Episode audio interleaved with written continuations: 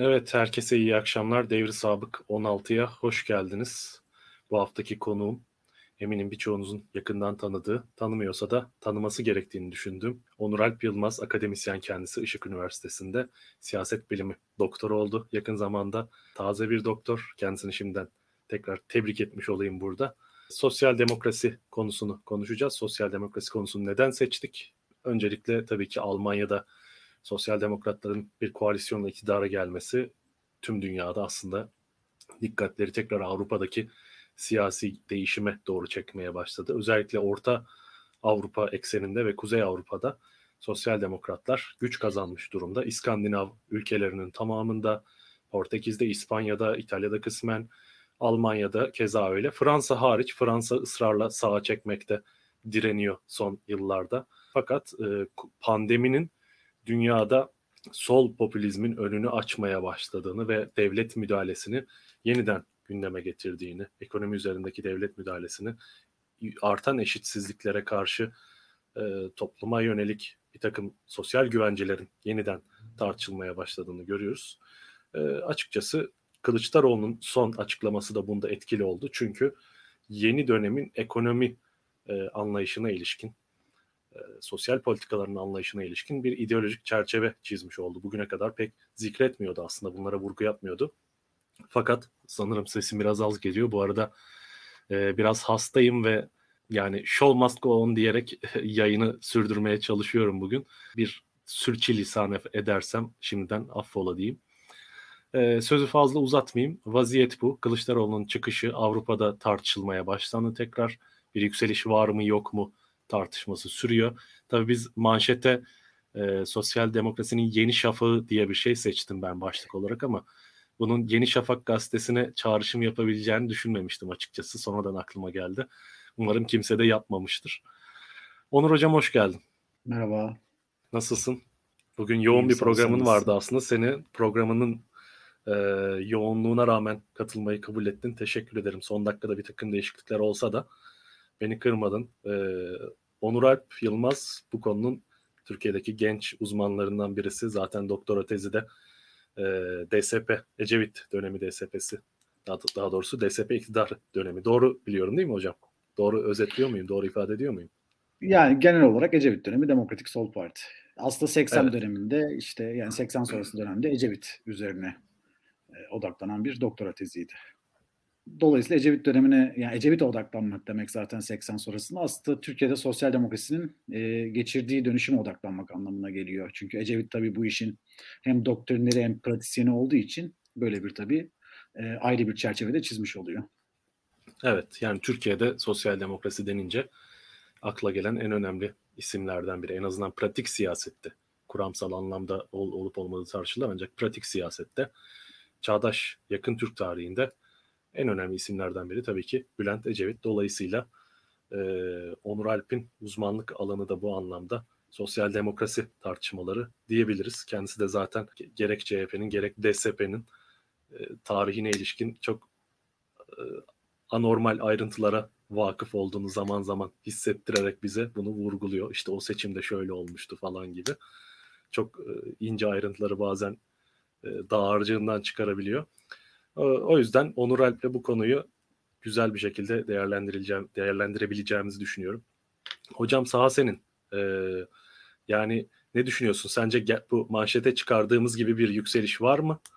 Ee, özellikle Batı cenahına bakacak olursak ve oradan yani pandemin kaynaklı olarak ekonomide yaşanan sıkıntılar, eşitsizliklerin artışı, sosyal politikalardaki gerileme, pandemiye kadar sürmüş olan gerileme ve bunların tekrar tartışmaya açılması. Aslında Amerika'da bir süredir işte sigorta, sa- e, sağlık sigortası meselesi zaten gündemdeydi. Ee, yine İskandinavlar öncülüğünde bir evrensel asgari ücret tartışması sürüyor. Ne düşünüyorsun, ne diyebilirsin? Yani tabii burada önce şeye bakmak lazım. 80 sonrasında ne değişti? Ve e, bugünlere nasıl geldik? Hatta belki 90'lar daha iyi örnek. Yani yeni dünya düzeni tartışması falan. Yani şimdi bir kere e, burada şuna bakmak lazım. 1980 öncesinde ya da İkinci Dünya Savaşı ile 1980'e kadar geçen süre içinde dünyada bir Keynesyen ittifak dediğimiz e, bir düzen kuruldu. Çünkü bu neden kuruldu? İkinci Dünya Savaşı yıllarında ne olmuştu? Büyük bir yıkım yaşamıştı özellikle Avrupa kıtası. Ve bu yıkımdan çıkış için aslında insanların da tırnak içinde radikal ideolojilere kaymaması için merkezi bir ideoloji lazımdı e, Avrupalılara. Ve e, bunların da yani Avrupalıların buldukları aslında o uzlaşmacı ideoloji sosyal demokrasi olmuş oldu. E, ne diyordu bu sosyal demokrasi? Marx'ın işte o meşhur e, kır zincirlerini proletarya, zincirinden başka kaybedecek neyim var sözünü atfen aslında e, proletaryaya yani işçi sınıfına da zincirlerinden başka kaybedecek bir şey vermeyi vaat ediyordu. Neydi bu vaat ettiği şeyler? Mesela bir evdi, bir arabaydı. Yani aslında mülkiyet e, vermeyi vaat ediyordu. Daha doğrusu mülkiyeti tabana yaymayı vaat ediyordu sosyal demokrasi. E, bu bir iş garantisi vaat ediyordu.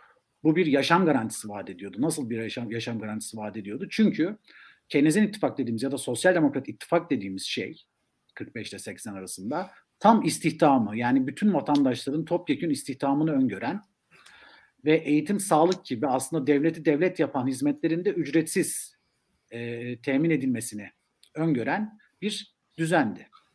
Dolayısıyla şuna dayanıyordu temelde bu fikir. Biz insanlara eğer ki işte e, e, tam istihdam sağlarsak ve onlara onurlu bir yaşam sürebilecekleri kadar bir gelir e, sağlayabilirsek burada onurlu bir yaşam derken yani insanlık onuru, dignity İngilizcesiyle dediğimiz şeyden bahsediyorum. E, ve bunların eğitim, sağlık gibi temel hizmetlerini de aslında ücretsiz yaparsak ne olur? Bu insanlar para sağlar, pa- parayı harcar. Yani ellerindeki parayı tutmak zorunda kalmazlar, rahatlıkla harcarlar. Ve günün sonunda işte zaten iç pazara yönelik bir üretim var. İşte ithal ikameci sistemler, sistemler daha ziyade hüküm sürüyor. Dolayısıyla da bu sistem tıkanmaz gibi genel bir düşünceye dayanıyordu. Ancak özellikle 1970'lerde yaşanan petrol krizi ve işte Amerika'nın Vietnam'da uğradığı hezimet sonrasında Bretton, Bretton Woods'u aslında iptal etmesi dolayısıyla bu sistem bir krize uğradı. Ve bu krizin ardından 1980'lere doğru giderken bizim yarı çevre ülkeler olarak adlandırdığımız, daha doğrusu Wallerstein dolayısıyla böyle adlandırıyoruz tabii. Ee, Türkiye, işte Arjantin ya da işte Latin Amerika ülkeleri gibi ülkelerde yani ne tam çevre ülkeleri olan Amerika gibi işte yani böyle kapitalist sistemin babaları olan ne de işte böyle e, bir e, ne diyelim üçüncü dünya ülkesi tam bir üçüncü dünya ülkesi konumunda bulunmayan yarı çevre ülkelerde ki sermaye birikimine dünyadaki e, e, ne diyelim pazarın ihtiyacı oldu. Yani bu içeride biriken işte o 20-30 yıl boyunca içeride biriken sermayeye dünya ekonomisini ayağa kaldırabilmek için ihtiyaç oldu ve bunun sonucunda da işte bizim neoliberalizm dediğimiz örgütlenme haklarını ortadan kaldıran, işçilerin örgütlenme haklarını ortadan kaldıran ve bu adil e, iktisadi düzeni yani sosyal adalete ya da fırsat adaletine dayanan bu e, e, düzeni ortadan kaldıran, daha aslında piyasacı, e, her şeyin özelleştirildiği, bütün kurumların neredeyse özelleştirildiği, devleti devlet yapan hizmetlerin e, daha pahalı bir hale geldiği bir düzene doğru evrildi dünya. Ve burada işte 80 sonrasında sosyal demokratlar büyük bir kriz yaşamaya başladılar. Bu kimlik krizi olarak yani sosyal demokratların kimlik krizi olarak ortaya çıktı. Çünkü yaptıkları şey aslında soğuk savaş düzeninde neydi? Kapitalizm ve sosyalizm arasında bir orta yol bulma arayışıydı. E, dolayısıyla bu kimlik krizinin ardından yani şunu söylemeye çalışıyoruz. Ne özel sermayeye tam olarak karşıydı ama bunun yanında da e, karşı olduğu bir şey vardı. O da tekellerin oluşması. E, bu tekelleri de nasıl kırıyordu? İşte az önce dediğimiz gibi mülkiyeti tabana yayarak kırmaya çalışıyordu. Şimdi 80 sonrasında bu tabii pek mümkün olmadı çünkü zaten dünyadaki ekonomik sistemin yani daha doğrusu kapitalist sistemin tıkanıklığı dolayısıyla dünyadaki ekonomik sistemin sosyal demokrat partileri zorladığı bir yer vardı. Ve 90'larla beraber özellikle Sovyet bloğunun da yıkılmasının ardından Kenneth Waltz'un aslında söylediği yere geldi biraz sosyal demokratlar. Sosyal demokrasi için bir soğuk savaş ideolojisi der. Çünkü ancak sosyalizmin kendisini tehdit olarak kapitalizme hissettirdiği bir noktada sosyal demokratlar önem kazanabilir dünya siyasetinde şeklinde bir görüşü vardır. Hakikaten de bu krizi yaşamış sosyal demokratlar bu yıllarda. İşte bu dünyanın birçok yerinde aslında farklı şekilde cereyan etti. Mesela belli yerlerde Almanya gibi ülkelerde biraz daha böyle yeşillerin yani e, çevreyi, çevresel kaygıları dikkate alan bir kapitalist dönüşümü baz almaya başlayan e, e, bir gündem ortaya çıkmaya başlamışken işte başka ülkelerde örneğin sosyal demokratlar ne yapmaya çalıştılar? Neoliberalizm ve sosyal demokrasi arasında bir arayol bulmaya yani aslında işte bir üçüncü yol diye adlandırılan özellikle Blair'ın İngiltere'de uyguladığı şekliyle e, Anthony Giddens'ın temellerini attığı, daha sonrasında Blair'ın bunu pratikte uygulamaya çalıştığı bir düzene evrildiler. Yani neydi bu? Neyi kastediyoruz burada? İşte e, bireylerin aslında bilgiye ulaşım kaynaklarının arttırıldığı ve devlete karşı aslında kendi bilgisiyle özelleştiği, devlete ihtiyaç duymadığı bir düzeni öngörüyorduk biz burada. Yani daha doğrusu üçüncü yol bunu vaat ediyordu. Ee, bir diğer noktada neyi vaat ediyordu? İşte kadınların daha fazla kamusal özne olabileceği bir düzeni vaat ediyordu. Başka neyi vaat ediyordu peki e, e, bu düzen? Bu düzen aynı zamanda bize e, küresel ekonominin sivil toplum aracılığıyla denetlenmesini vaat ediyordu. Dolayısıyla bu sistem şunu söylüyordu. Yani neoliberalizm yozlaşmayı çok yani işte yakın zamanda Türkiye'de de yaşanan işte o ahbap çavuş kapitalizmine dönüşmesi e, çok muhtemel bir düzen. Aslında daha normatif olan bir neoliberal düzeni savunuyordu üçüncü yol dediğimiz sistem. Burada şöyle bir sorun ortaya çıktı. Yani işte az önce senin söylediğin o sağ popülizm, e, sol popülizm meselesinde sağ popülizmin yükselmesinin en en önemli sebeplerinden biri 90'larla ya da 80'lerden sonra sosyal demokratların dünyada yaşadığı bu kriz. Çünkü öyle bir hale geldi ki liberal siyaset ve sol siyasetin soğuk savaş döneminde ayrımının nerede olduğunun çok net olduğu bu iki siyasetin birinin Pepsi'yi öbürünün Coca-Cola'yı savunması tabii ki seçmenleri farklı Çünkü bu arada hakikaten çok temel bir fark yoktu. İşte hatta şöyle paradoksal bir şey oldu. Sağ partilerin çeşitli kaygılar dolayısıyla yapamadıkları şeyleri sol partiler yaptı. Yani neoliberal anlamda dönüşümü onlar sağladı. İşte işçi haklarının İngiltere'de başına gelenlerin ve Tony Blair'ın buradaki rolünü hatırlayalım. Dolayısıyla sosyal demokrasinin sağa kayışı diyebilir miyiz buna? Yani çünkü genelde sosyal demokrasinin neden bu 90'lardan itibaren ciddi bir çöküş yaşamaya başladığını ilişkin e, makalelerde, araştırmalarda sosyal demokrasi neoliberalizmin bu ajandasını sahiplendiği ölçüde güç kaybetmiş. Ondan kalan boşluğu da 2000'lerden itibaren yavaş yavaş sağ popülistler aslında doldurmaya başlamış ve bugünkü tablo oluşmaya başlamış. Yani aslında bunu bence sosyal demokrasinin sadece sağ kayışı olarak adlandıramayız. Ee, şöyle adlandırmamız lazım. Dünyada merkezin sağ kayışı. Hı, evet. Dünyada merkez ne kadar sağ kaydıysa tabii ki kendisini sosyal demokratlar da ona göre konumlandırmak zorunda kaldılar ve her zaman o merkezin yine solunda konumlandılar bu arada yani. Ee, böyle bir problem oldu. İşte yeni sağ dediğimiz e, iktisadi olarak liberal tezleri savunan ama aslında kültürel kodlar ya da sosyolojik ilişkiler açısından daha muhafazakar bir yanı tem- temsil eden işte İngiltere'de Thatcher, Amerika'da Ronald Reagan, işte e, Türkiye'de Turgut Özal gibi isimlerin aslında ortaya çıkışıyla beraber önce yeni sağ ve bence yeni sağın yol açtığı çünkü bunlar sonuçta demokrasiyi tarif ettiler. Yeni sağın yol açtığı daha sonrasında da otoriter sağ popülist partilerin ortaya çıkışı gibi bir durum söz konusu oldu burada. Bu, bu arada 45-80 arasındaki dönemi güzel tarif ettin. Hani şu, şu refah devletinin güçlü olması, birçok e, temel hizmete, sağlık, barınma gibi birçok hizmete bedava ulaşılması veya devlet desteğiyle ulaşılabilmesi, eğitimin ücretsiz olması. E, bugünkü meşhur söz şu okey boomer, işte boomer kuşağı dediğimiz şey aslında o sosyal demokrasi veya işte refah devleti e, kuşağının bir adlandırması diyebiliriz. Çünkü baby boomer adlandırması buradan geliyor. E, koşullar iyi olunca, insanlar kendini güvende hissedince daha fazla çocuk yapmışlar. Ve dolayısıyla tarihin en hızlı nüfus artışlarından biri gerçekleşmiş o dönemde. Buna bu yüzden baby boomer diyoruz. Yani e, tabii umarım yeni bir böyle bir refah devleti sürecine girersek böyle bir nüfus patlaması yaşamayız diye e, temenni ediyorum. Bu ayrı bir mesele. İşin Orada iyi bir yana. Sadece iktisadi refah değil, savaş sonrasında tabii çok büyük etkisi tabii, var. Tabii tabii. Savaştan yani. sonra işte derhal nesli evet. kurtarmalıyız, çoğalmalıyız gibi psikolojik evet. bir takım evrimsel psikolojik mekanizmalar da var orada. Haklısın. Onları da göz ardı etmemek lazım. Ama şimdi pandemi sürecinden geçiyoruz. Ee, tabii, tabii ki o dönemki kadar yani. Evet o dönemki kadar yıkıcı olmasa da yine bir e, nüfus artışıyla karşı karşıya kalabiliriz. Pandemi dediğimiz şeyi e, en azından birkaç yıl içinde tamamen geride bırakabilirsek diyorum.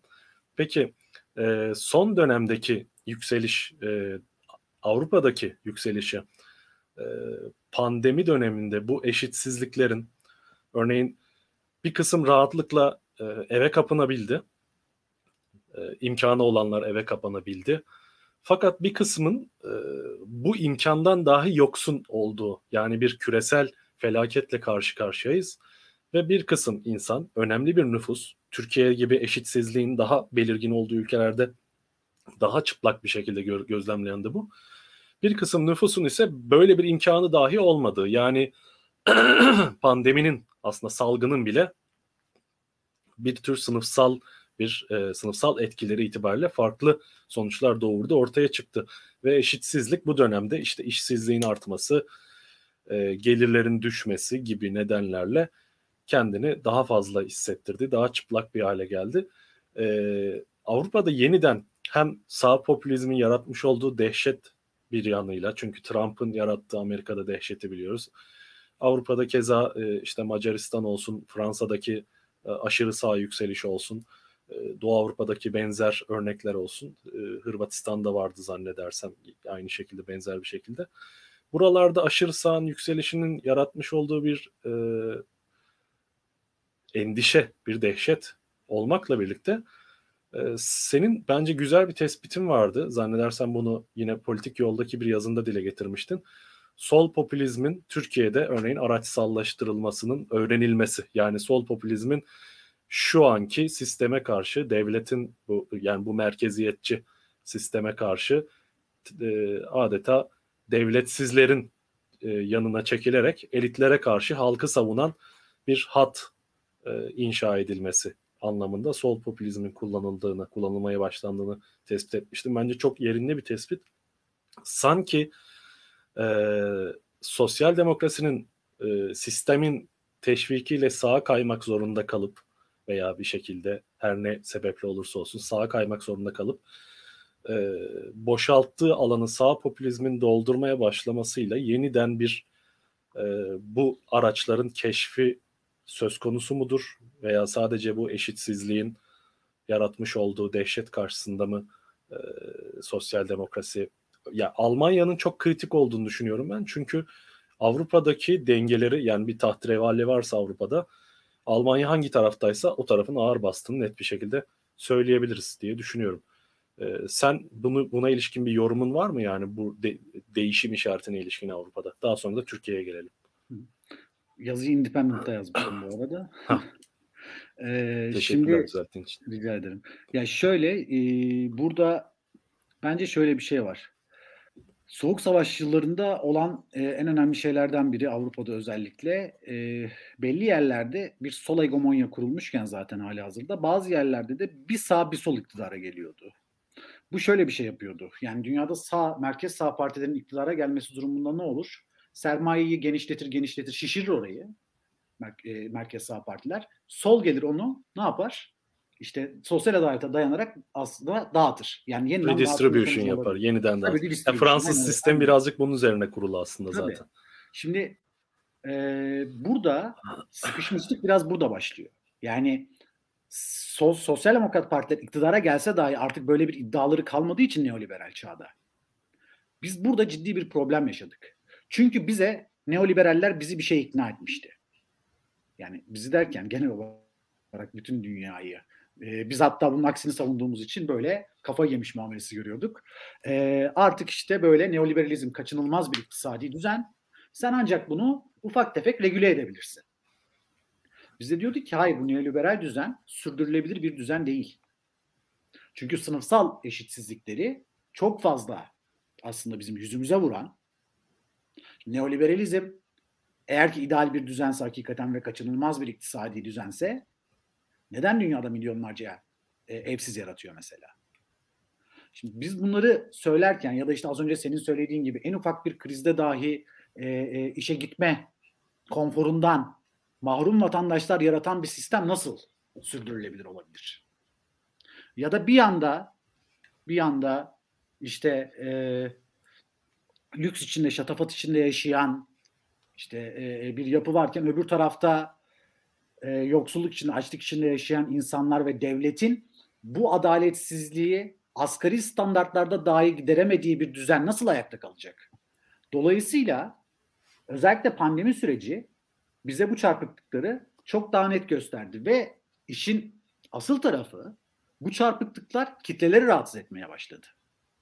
Yoksa zaten kitlelerin bir işte sağ popülist partilere kaymasıyla beraber e, taleplerinin sistem dışına çıkmaya başladığından bahsetmiştik. Zaten görülüyordu bu. Yani o neoliberal düzene meydan okuyan çünkü bir kere şuna bakalım. Sağ popülizm ne? Dikkat et. Hep şöyle bir şey oldu. E, bunlar kendilerinin hiçbir liberal demokrat ya da sosyal demokrat diye tanımlamadılar. Hepsinin söylediği bir şey vardı. Muhafazakar demokrasi. Erdoğan mesela muhafazakar demokratım dedi. Orban ne dedi, dedi öbür tarafta? Ben de Hristiyan milli demokratım dedi.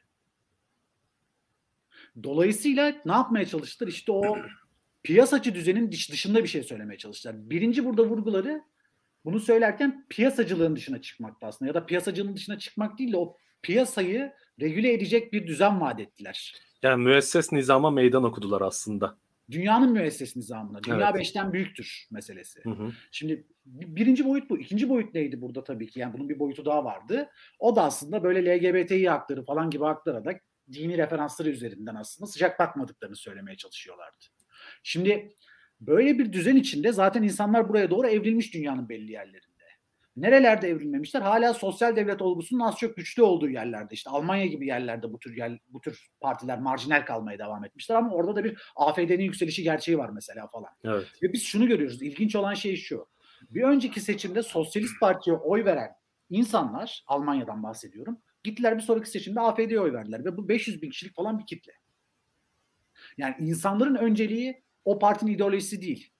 Sen bana bu neoliberal düzende iki tane bu Grand Coalition Parti'nin söylediğinden farklı ne söylüyorsun? Yani SPD ve CDU'nun yani şeyin Hristiyan Demokratların söylediğinden farklı ne söylüyorsun bana? Dolayısıyla işte bu noktada özellikle az önce de söylediğimiz gibi pandemi döneminde yaşanan yaşanan birçok olgu işte burada ne var mesela? Mülkiyet fiyatlarının bütün dünyada inanılmaz yükselmesi, işte bunun yanında dediğimiz gibi insanların sosyal güvenceden ne kadar mahrum olduklarını, devletin kendinin 15 gün bakamadığını gördü insanlar. Dünyanın neredeyse her yerinde. Dolayısıyla bunların tamamı bir talebi ortaya çıkarttı. Bu talep aslında az önce senin söylediğin boomerlar ve Z kuşağı arasındaki çatışma da burada çıkıyor zaten. Ailelerinin, ebeveynlerinin yaşadığı o konfor alanına bu insanlar da sahip olmaları gerektiğini fark ettiler. Ve kolay kolay sınıf atlayamadıklarını aslında bu olanakların Tabii. ortadan kalkmakta olduğunu bir gelecek tasavvurunun yani bir tür nihilizmin yavaş yavaş yükselişi ne yol açtığını bunu da tabii sosyal patlamaları tetikleyecek bir duruma gelen başka bir faktör Şimdi, olması. Evet tam olarak burada zaten zurna zırt diyor. Ben bu işi biraz 1929 iktisadi krizine benzetiyorum. Çünkü ya devletler buradan bir sosyal çıkış bulmak zorundalar kendilerine. Sosyal demokrat bir çıkış bulmak zorundalar. İşte Roosevelt'in New Deal'ı gibi. Ve daha sonrasında dünyada işte yaygınlaşan haliyle Keynesyen ittifak gibi 2. Dünya Savaşı'ndan sonra ya da ya da sosyal patlamalar hazır olmalılar. Çünkü toplum e, suyun içindeki bir balon gibidir. Çok bastırırsanız patlar. Dolayısıyla e, bunu daha önce de zaten aşağı yukarı benzer deneyimlerle ya da benzer düşüncelerle e, Avrupa yani sosyal demokratlara çok bayıldığından, sosyal demokrat görüşü çok benimsediğinden falan e, sosyal demokratlara yol açmadılar. Bunun sebebi belliydi. Dünyadaki bir sosyal patlamanın önüne geçme arayışıydı. Çünkü dünyada işte bir de bu dönem bilinen sosyalist bir ideoloji vardı ve uygulandığı bir saha vardı. Ve insanların buraya gitmemesi için az önce size sana söylediğim gibi neydi? Ne dediler? İşte e, işçilere, proletaryaya zincirlerinden başka kaybedecek bir şey vermemiz lazım. Dolayısıyla bugün de aslında karar vermeleri gereken şey ya her şeylerini kaybetmek ya da ya da aslında bir fırsat eşitliği demiyorum bakın. Fırsat adaletine dayanan bir çıkış sağlamak bütün insanlar için. Yani aslında onlara onurlu bir yaşam sağlamak. Peki bu onurlu yaşamın asgari müşterekleri ne? Şimdi eski kafayla düşünemeyiz. 1980 öncesine gidemeyiz. Başka arayışlar da var. İnsanlar mesela sosyalleşmek istiyor. Artık sosyalleşmek de bir sosyal hak. Mesela işte e, kültür sanat etkinliklerine katılmak istiyor. Dünyayı gezmek istiyor. Seyahat Dünyayı, özgürlüğü istiyor. Ki, aynen öyle. Bunların hepsi bu kapsamın içine gir- girmeli. Şimdi dünyada demokrasi, dünyada demokrasi aslında kendi kapsamını eleştiren ve kendi kapsamının e, arkaikliğini kabul edip bunu ileriye taşıyabilen tek rejimdir. Sosyal demokrasi ise kendi sosyal sınıflarının ya da sosyal taleplerin eksikliğini fark edip buna göre bir yeni revizyon yapmayı öngörebilen yegane ideolojidir. Ama sosyal demokratların biz bunu yapmakta özellikle 80-2000 arası süreçte ya da 80-2010 belki bugünlere kadar geçen süreçte bir 40 yıllık süreçte eksik kaldığını görüyoruz. Çünkü bu büyük ölçüde yaşanan kriz dönemi onları neye itti? Kimlik siyasetine doğru savrulmaya itti. İşte Türkiye'de ulusalcılık mesela. Ee, dolayısıyla buradan çıkışın aslında biz sosyal demokratlar açısından mutlaka ve mutlaka iktisadi altyapı ile ilgili bir dönüşüm vaat ederek olması gerektiğini söylememiz lazım. Evet elbette bazı e, mesela etnisiteler ya toplumsal gruplar daha fazla dışlanıyor olabilir sistemde. Tabii ki bunları entegre etmeniz lazım. Ama sosyal demokratların öncelikli iddiası etnik ve dini olarak ya da e, ne diyelim herhangi bir kimlikten bağımsız bunlara kör olarak bütün bu kimliklere kör, kör olarak bütün bir toplumu, bütün vatandaşları aslında daha fırsat eşitliğine dayanan bir düzende yaşatmaktır. Sonrasında elbette bu insanları sisteme nasıl entegre edileceği demokratik standartlar içinde tartışılır. Ama bu sosyal demokrasisinin öncelikli ideolojisi, öncelikli meselesi değildir. Bunları tartışan başka ideolojiler var. Dolayısıyla sosyal demokrasinin buradan kendisine ontolojik bir anlam çıkartmasına gerek yok. Ve sosyal demokratlarda bunu yapabilecek bir fırsatı az önce senin söylediğin gibi Almanya'da kavuştular ki dikkat et hep sosyal demokrasinin geleneksel iddialarının cereyan ettiği bakanlıkları aldılar. Evet. Yani devletle ilgili bakanlıktan bakanlıklardan çok aslında işte Çalışma ve Sosyal Güvenlik Bakanlığı gibi sosyal demokrasinin varoluşsal sebeplerini ortaya koyan bakanlıkları aldılar. İşte burada önemli olan şey şu. Daha önce de tarihte sosyal demokrasi hikayesi Almanya'dan doğdu. Ve Almanya'da olacak model bütün dünyaya örnek olabilir. Dolayısıyla bugün Almanya'da yaşanacak süreç aslında sadece Almanya değil, e, bütün dünyayı, başta Avrupa'yı ve sonrasında daha önce sosyal demokrat e, cereyanların yaşandığı Türkiye gibi ülkeleri de son derece ciddi şekilde e, aslında ilgilendiren bir süreç yaşatacak bize. Çok iyi. Aslında benim e, yanıtını aradığım, birazcık daha derinle, derinleştirmek istediğim noktalardan birine geldik. Bu yaşanan, e, gözlemlediğimiz Avrupa'daki bu dönüşüm, bu yükseliş acaba palyatif bir şey mi, günü kurtaran bir şey mi, geçici bir şey mi yoksa e, neoliberalizmin tıkanmasını aşmak isteyen sistemin kendini revize etme çabasının e, bu arayışların bir ürünü mü? Örneğin çünkü Amerika'da Biden'ın Trump karşısındaki zaferi de ben bu arayışın bir ürünü olarak değerlendiriyorum. Sistem çünkü tıkandı ve daha otoriter, daha faşizan ve müesses nizama daha sağdan meydan okuyan e, yapılar türemeye başladığını gördü. Bu ada ürettiği eşitsizlikler, adaletsizlikler karşısında aslında şeye benziyor birazcık. E, İkinci Dünya Savaşı öncesindeki otoriter rejimlerin yükselişine benzer bir e, duruma biz e, bunu yaşadık, deneyimledik. Hala da içindeyiz, bittiğini söyleyemeyiz. Ve fakat e, Amerika bu anlamda Amerika içerisindeki kanatlar arasında bu anlamda bir mücadele gerçekleşti ve Amerika dünyada önceliklerini değiştireceğini, işte bu yeşil dönüşüm denen politikayı e, en ön sıralara alacağını, e, dünyada yolsuzluk ve otoriter rejimlerle mücadele etme anlamında Trump'tan farklı bir e, çizgi izleyeceğini vesaire. Yani bunlar bunların kendisi sosyal demokrasi ve dünyada gelir eşitsizliğinin giderilmesi, adaletsizliğin giderilmesi gibi sorunlarla doğrudan ilişkili değil ancak oradaki trendlerin farklı coğrafyalarda farklı neticelere olduğunu vurgulamak için bunu belirtiyorum.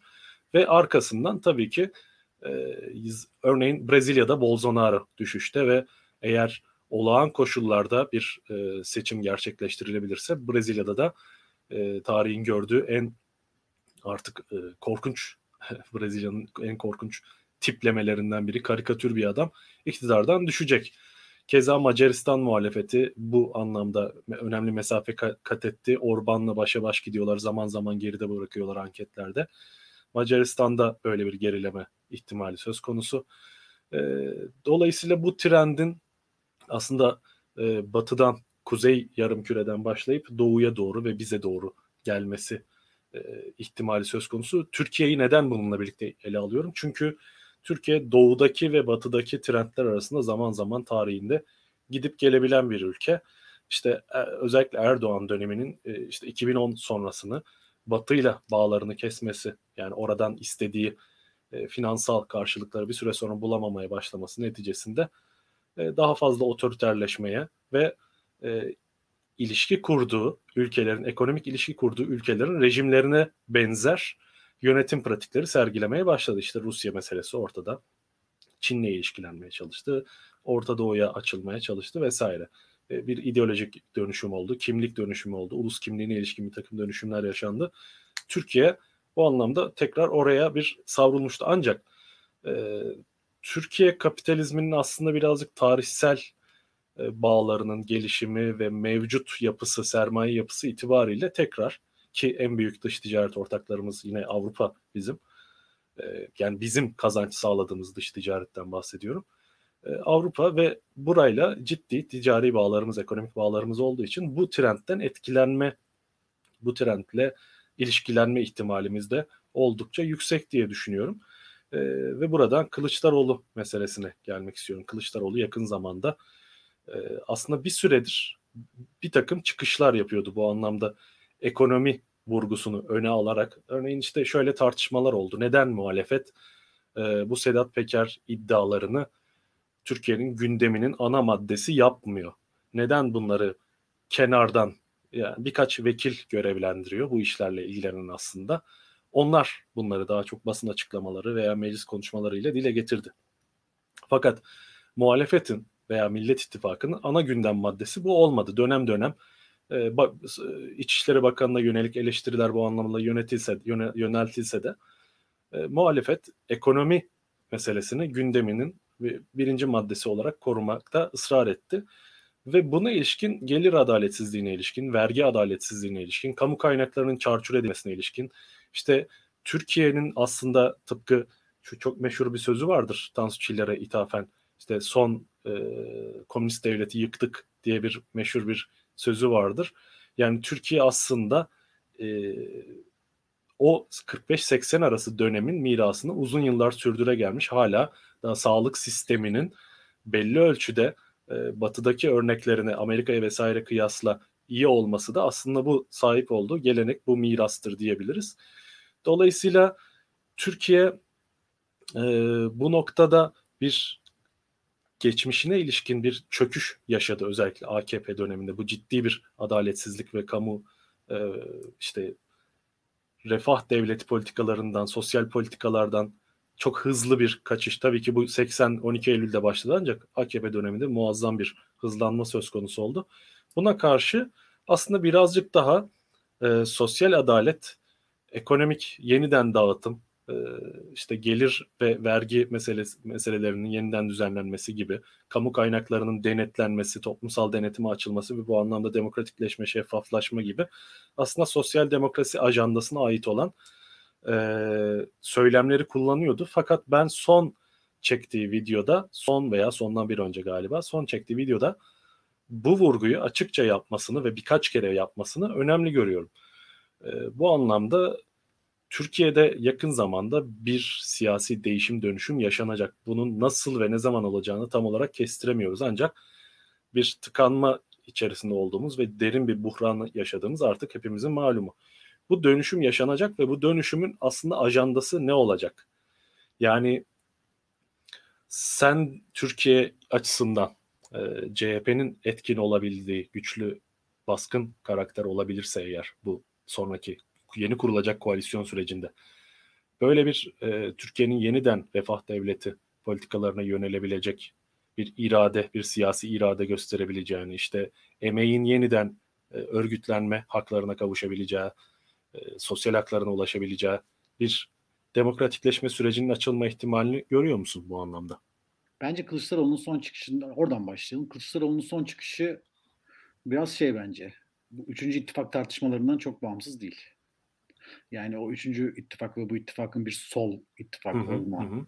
E, meselesi aslında Kılıçdaroğlu'nun diskurunu açıktan başlığını artık sol olarak atmasına hı hı. bir ön açtı. Sırf tıpkı böyle 1965'te işte tip meselesi dolayısıyla İsmet Paşa'nın ortanın sol söylemini ortaya atması gibi.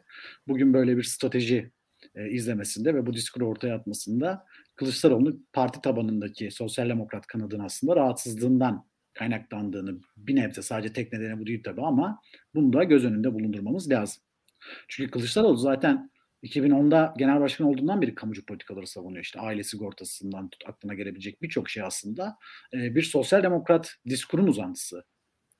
E, ama bunu açıktan söylediği çok fazla örnek göremeyiz. E, bunun zamanlamasının işte şimdiye denk gelmesi bana az önce söylediğim şeyi aslında düşündürüyor. Ve tabii bunun yanında şöyle bir şey var. E, bugün gelinen noktada Türkiye açık bir iflas yaşıyor.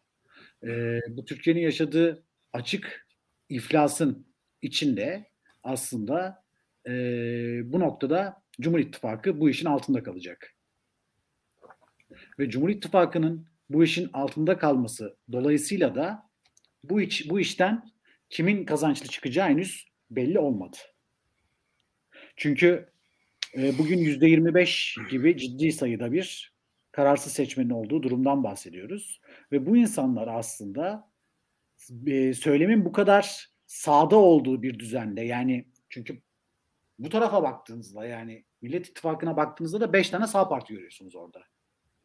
Ve mesela Babacan'ın savunduğu şey yeni düzeni ihya pardon eski düzeni ihya etmek. Evet. Düzenle bir problem görmüyor Babacan. İdarede bir problem görüyor. Ya da işte e, e, Gelecek Partisi de aşağı yukarı benzer diskurlar benimsiyor. Ama öbür tarafta dönüp baktığımızda Cumhuriyet Halk Partisi'nin farklı bir şeyler söylemesi gerekiyor topluma. Çünkü günün sonunda o ittifakın içinde de bir rekabet söz konusu. Öyle veya böyle tamam ittifakın genel oyu falan ama günün sonunda burada her parti kendi gücünü maksimize edip e, yeni bir Türkiye'de AK Parti sonrası Türkiye'de e, rolünü oyuna bağlı olarak aslında edineceği için mümkün olan en yüksek oyu almaya çalışacak. Bu da işin ayrı bir boyutu. Ve burada tabii Kılıçdaroğlu bir şeyi fark ediyor. Ee, toplumun sosyal demokrat bir dönüşüme ne kadar ihtiyacı olduğunun aslında farkına varmaya başlıyor. İşte bu zaten uzunca bir süredir işte beşli çete çıkışı çok önemliydi mesela. İşte e, aslında yozlaşmış elitler onun karşısına koyduğu bir toplum. Ve o toplumun yozlaşmış elitlerin karşısındaki toplumun arkasından gitmesi gereken ideolojinin başlığını da atmış oldu. Yani uzun süredir istikrarlı bir şekilde izlediği bir stratejinin işte önce dediğimiz gibi bir e, müesses nizam ve onun yozlaşmış bir avuç eliti daha sonrasında saf, ari ve muzdarip bir halk tablosu. Masum halk. Evet. Ve halkla işte, helalleşme. E, sevgili halkım söylemi. Ve senin az önce söylediğin gibi helalleşme diskuru ve bunun sonrasında da o muzdarip halka arkasından gitmesi gereken bir ideoloji verme. Aslında siyaset biliminin çok temel bir çıkış stratejisini izliyor Kılıçdaroğlu. Ve burada yaptığı şey şu aslında e, temelde. Tıpkı Ecevit'in yaptığı gibi 1970'lerde kimlikler üzerinden bir siyaset inşa edilmesinin artık tatsız bir şakadan ibaret kaldığını görüyor Kılıçdaroğlu. Toplumun büyük bir kesimi için artık ya abi ne diyorsun sen yani noktasına gelindiğini gördüğü için diyor ki asıl mesele iktisadi sahada cereyan ediyor. Ve bu iktisadi sahadaki cereyanın önüne geçmemizin tek yolu bizim sosyal demokrat bir politika benimsemek. Bak göreceğiz bundan sonra. Kılıçdaroğlu yer yer bu diskuru kullanacak, yer yer kullanmayacak. Çünkü 1970'lerdeki hikayede şuydu aslında. Cumhuriyet Halk Partililer 1950'lerden beri tartışa geldikleri dergilerdeki tartışma sürecini partinin ideolojisi haline getirdiler.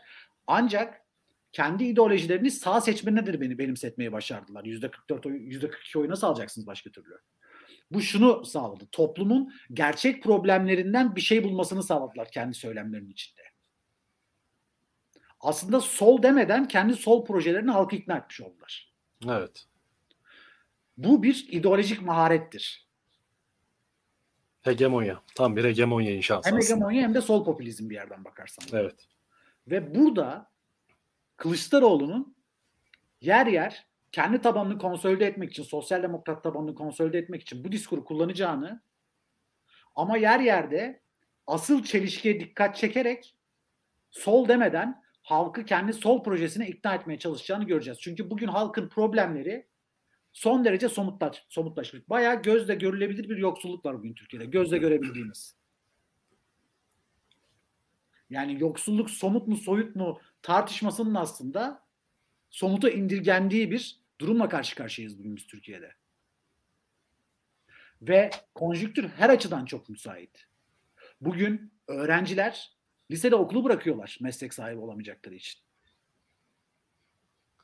Bugün Okumak Türkiye'nin... anlamsızlaşıyor. Üniversiteye gitmek giderek anlamsızlaşıyor. Çünkü 4-5 yılını üniversitede kaybedip işsiz kalmak veya çok düşük bir maaşla bir kamu kuruluşu veya asgari ücretle özel sektörde e, belki kasiyer olarak falan işe başlamak yerine liseyi bitirdikten sonra doğrudan iş hayatına atılıp esnaflık vesaire şu bu derken üniversiteden mezun olacağı çağa geldiğinde çok daha iyi koşullara ulaşma ihtimali en azından daha yüksek olarak görülüyor toplum tarafından. Dolayısıyla evet. okumanın kendisi bile anlamsızlaşıyor bu düzenin e, yarattığı eşitsizlikler nedeniyle. Aynen öyle. Ve burada şöyle bir şey de var tabii. Kılıçdaroğlu dünyadaki trendinin de farkında. Bu söylemi ortaya attı ki Adalet ve Kalkınma Partisi Türkiye'de yarattığı tahribat dolayısıyla muhtemelen kötü bir hafıza olarak Türk, toplu, Türk toplumunun zihnine kazanacağı için helalleşmeyi de bundan bağımsız düşünmeyelim. Cumhuriyet Halk Partisi'ne ve sosyal demokratlara atfedilen o negatif rolün temizlenmesini sağlamaya çalışıyor. Yani CHP'yi zaten bence büyük ölçüde kırdı CHP'nin üzerindeki bu olumsuz algıları Kılıçdaroğlu. Şimdi sıra sosyal demokrasiye geldi. Ve dünyanın gittiği trend oraya doğru evrilirse sosyal demokratları da aslında AKP'nin yarattığı o tahribatın vaftiz suyuna sokup çıkartıp temizlemeye çalışıyor. Ve bunun sonrasında dünyadaki trend buraya gitmesi durumunda hem evrensel olarak bir rol sahibi olmaya çalışacak. Kılıçdaroğlu muhtemelen ya da Cumhuriyet Halk Partisi'nin böyle bir rol, sahibi olmak olmasını isteyecek. Böyle bir e, ne diyelim post neoliberal dönemde e, böyle bir ittifak oluşması durumunda. Çünkü unutmayalım 1970'lerde Cumhuriyet Halk Partisi kadroları Avrupa'nın saygın saygın sosyal demokrat kadrolarından biri haline gelmişti. Evet Burak'ın yorumunu gördüm. Burak doğru söylüyor. Ben bunu e, biz zaten aramızda da konuşuyoruz Burak'la falan. Yani şöyle bir şey var. Biz bugün çocuklara okumanın önemini falan anlatamayız. Şimdi ben bir köylü çocuğuyum. Benim babamın babasının öyle yatları katları yokmuş. Benim dedem bakkaldı. Benim babam üniversite okuyarak sınıf atlamış bir insan 1980'lerde. Üniversite okuyup sınıf atlamış bir insan. Ve bana tabii ki haliyle kendilerinin yaşam hikayesi bu olduğu için her zaman e, e, okumayı teşvik etmişlerdi. Ya da bunu her zaman bana vaaz etmişlerdi. Ama günün sonunda geldiğimiz noktada ben alemin sahip olduğu servete hiçbir zaman sahip olamayacağım. Onu geçtim. Yani böyle tabii ağım şahin bir servet, serveti olduğu için söylemiyorum insanları. Onların sahip oldukları bu asgari yaşam standartına bile hiçbir zaman sahip olamayacağım. Bunu da geçtim muhtemelen benim için harcanan parayı da hiçbir zaman amorti edemeyeceğim. Şimdi ve bizden sonraki nesilde bu durum daha kötü. Çocuklar bir bakıyorlar. İlkokul mezunu bir müteahhit figürü var karşısında. Son model arabalara biniyor. Muhtemelen hayatta hayal ettiği o çocuğun her şeyi yaşıyor. Öbür tarafta çocuk dönüyor bana bakıyor. Doktora yapmış bir adam var karşısında. Ne arabası var ne evi. E çocuğa ben nasıl şimdi de sana çok önemli bir şey okumak mutlaka oku diyeyim. Yani işte bizim bunu aşmamız gerekiyor. Bizim kesinlikle ve kesinlikle aşmamız gereken şey bu. Ve buna başlamamız gereken yerde buna başlamamız gereken yerde Esnaf Odası Başkanı istediği üniversite açmamak.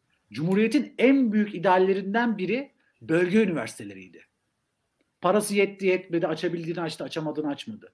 Bugün yapılması gereken şey bölge üniversitelerini tekrar gündeme getirip Türkiye'deki üniversitelerin birçoğunu kapatıp Türkiye'deki üniversitelerin birçoğunu kapatıp ya da üniversiteleri kapatmıyorsak üniversiteleri kapatmıyorsak da fakülte bazlı üniversiteler açıp bir şekilde bu sistemi dönüştürmek zorundayız ve bunun ön koşulu olmazsa olmazı bilimsel layık bir eğitim sistemi. Aslında bu da kendi sosyal demokrasinin kendi vaatlerini Türkiye'de yeniden gerçekleştirebilmesinin ön koşullarından biri. Bugün aslında siyasal İslamcıların çok temel bir iddiası çöktü. Laiklik karın doyurmuyor. Doyuruyor kardeşim. Gördük işte hep beraber nasıl doyurduğunu. İnsanlar ve bu insanlar orta alt sınıf insanlar oradan buradan borç alıp kredi alıp kredi çekip çocuklarını özel okullara yollamak zorunda kalıyorlar.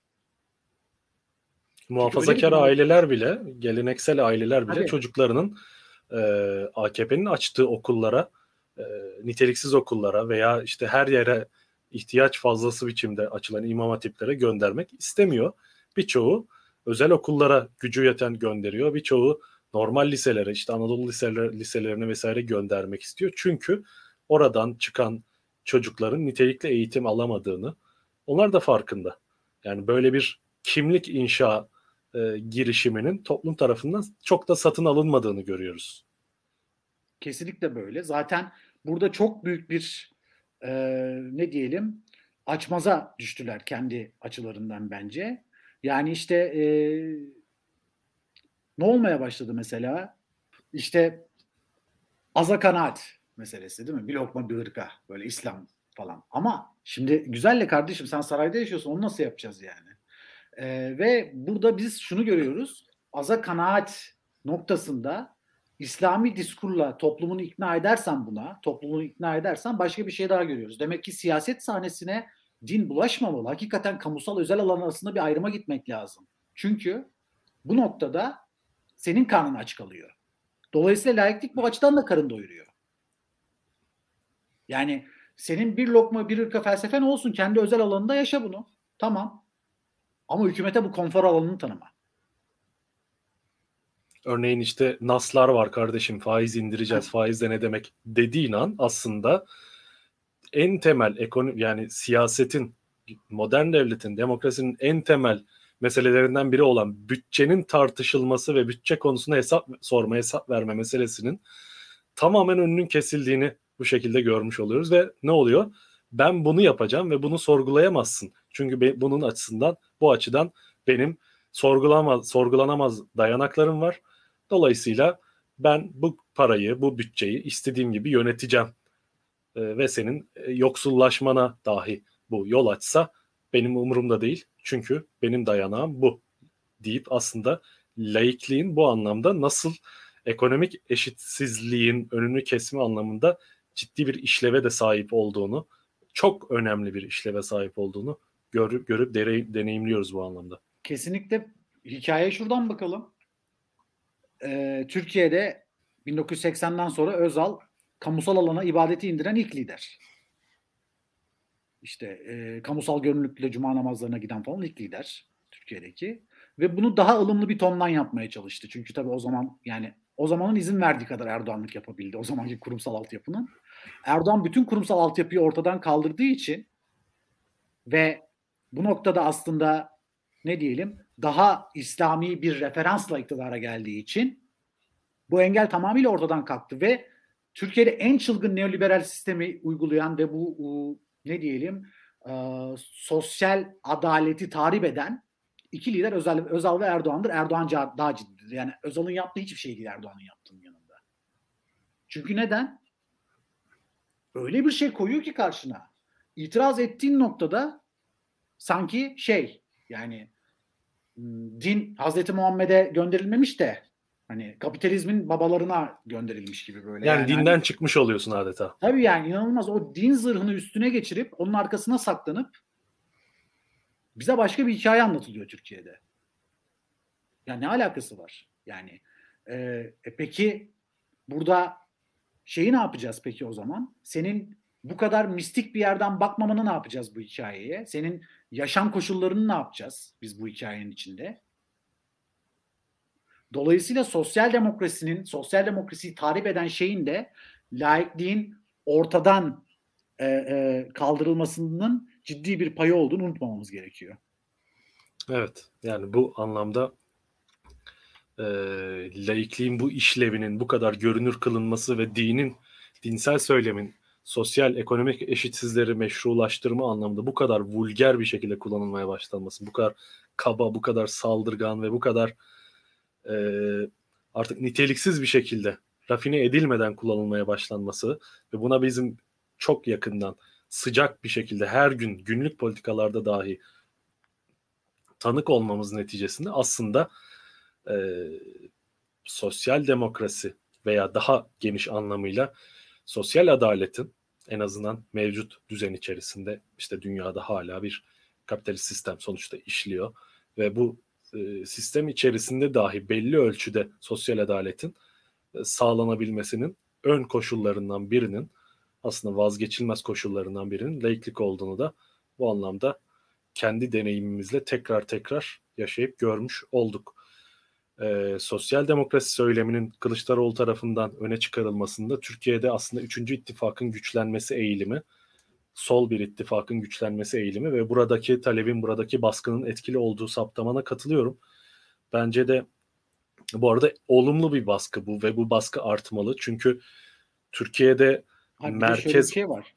İki yani Kılıçdaroğlu'nun bu söylemi kendi soluna da aslında yer açacak, yol açacak. Tabii ki, ve tabii ki. alan sağlayacak bir şey. İkisi evet. karşılıklı olarak birbirine alan sağlayacak bu noktada. Bence çok önemli bu. Kesinlikle. Yani Türkiye'de merkez o kadar sağa kaymış durumda ki örneğin işte İyi Parti'nin e, siyasi çalışmalarında üretmeye çalıştığı siyasi iletişim diline baktığımız zaman e, ben başarısız buluyorum bu arada son dönemde yaptıkları işlerin bazılarını.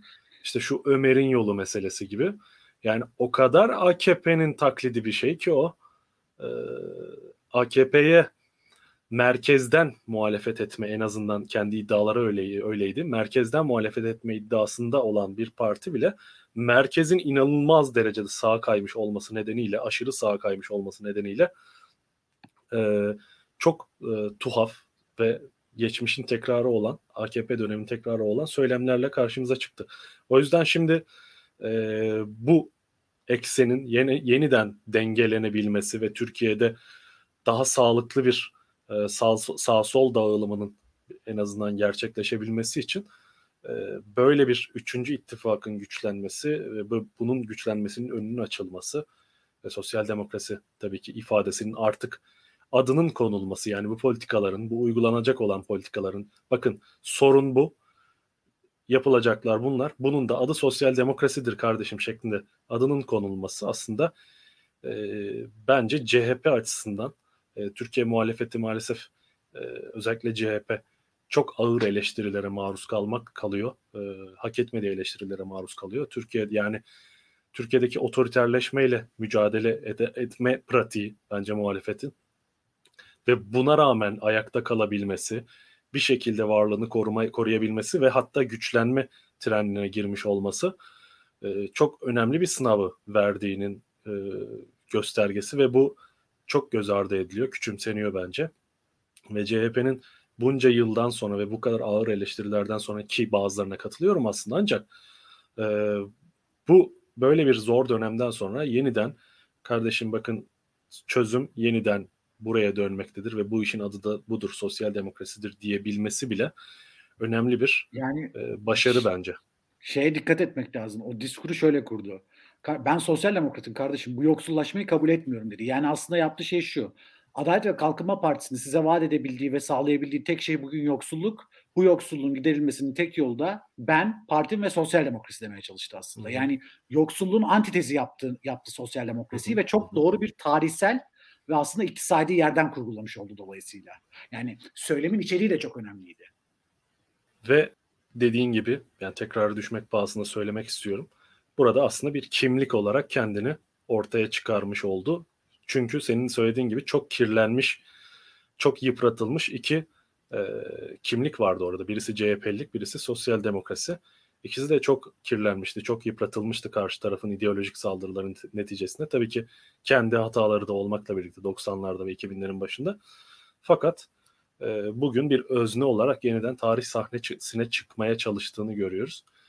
E, umarım Türkiye'deki bu değişim, dönüşüm, ufukta görünen dönüşümde e, böyle bir eksen, böyle bir ana hat etkili olur. Bu yön verebilir diyerek e, bugünkü yayınımızı noktalamak istiyorum. Eğer senin katkı sunmak istediğin başka bir şey yoksa. Ben helalleşme meselesiyle ilgili birkaç bir şey söylemek istiyorum. Çünkü Lütfen. bu özellikle ulusalcı arkadaşlarımız beni biraz bu konuda tükaka ediyorlar. Onun için e, bir e, bu işin ehemmiyeti hakkında birkaç şey söylemek istiyorum aslında ben. Şimdi bir kere her şeyden önce Kılıçdaroğlu'nun bu çıkışından ulusalcıların rahatsız olmasının sebebi Atatürk döneminde kapsama girme ihtimali. Onu bir kere hatırlatalım. Şimdi arkadaşlar yani biz bunu yapmayınca Atatürk dönemini bu kapsama alıp konuşmuyorlar mı? Ben şunu söylüyorum. Özgün beni az çok tanır. Arşiv bilgimi de az çok bilir. Zaten yayının başında buna atfen bir şeyler söyledi. Şimdi ben bu insanlarla oturup televizyonlarda tartışmak istiyorum. Gelsinler bakalım kendileri bana Türkiye sağının arşivini açsın. Ben de onlara Cumhuriyet Halk Partisi'nin arşivini aç açayım. Bir bakalım.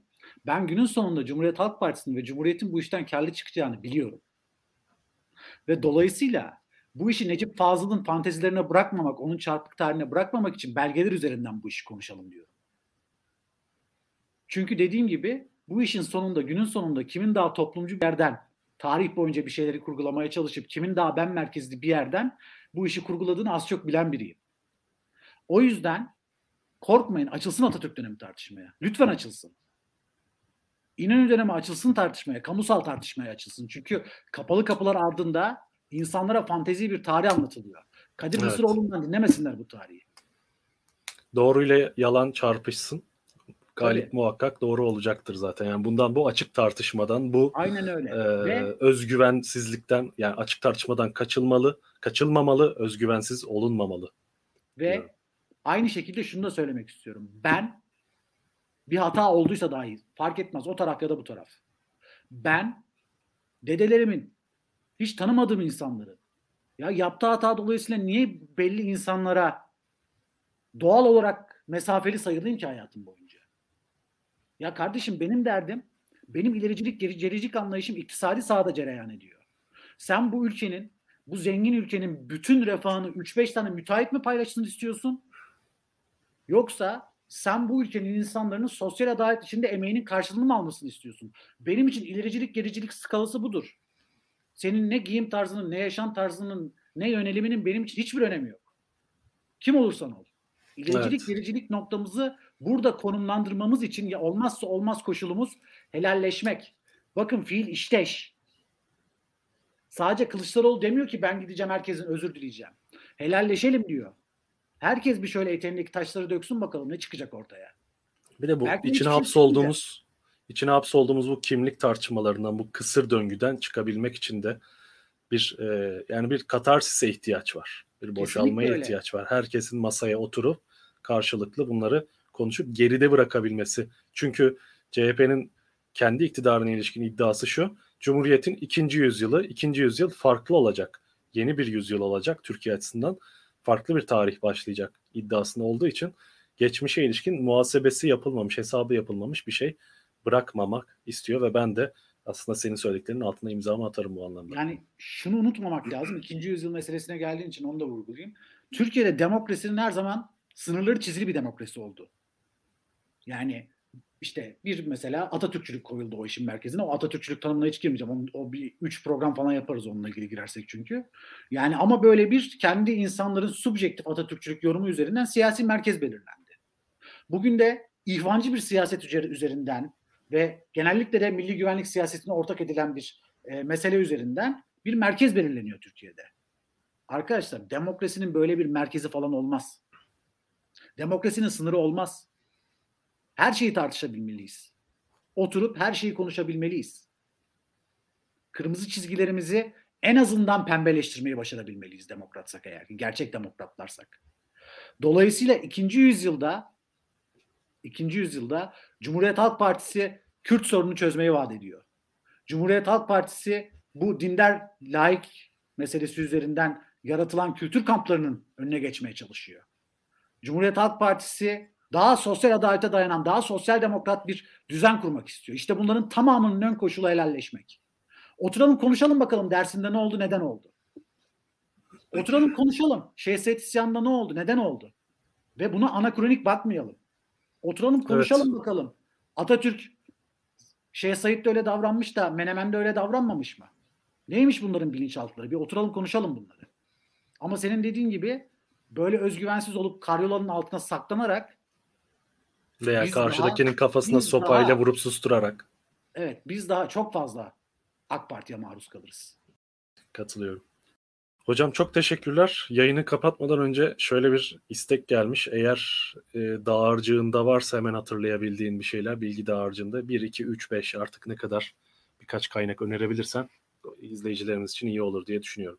Vallahi benim doktora tezimi okusunlar. Evet. Tez açık değil mi? Erişime açık mı şu an? Açık. Tamam. Evet. Yazarlar kısmına Onur Alp Yılmaz yazarak bulabilirler. Ee, hem orada kaynakçaya da bakarlarsa orada da epey bir kaynak çıkar. Ee, yine bunun yanında Ecevit'in kitaplarını mutlaka okusunlar. Çünkü orada derya bir literatür var. İsmail Cem'in kitaplarını e, mutlaka okusunlar. Ve e, e, Orion yayınlarından bu konuyla ilgili güzel yayınlar çıktı. Mesela bir tane Sosyal Demokrasi Okumaları diye bir kitap var. E, e, başarılı bir kitap. Yine aklıma gelen başka ne var?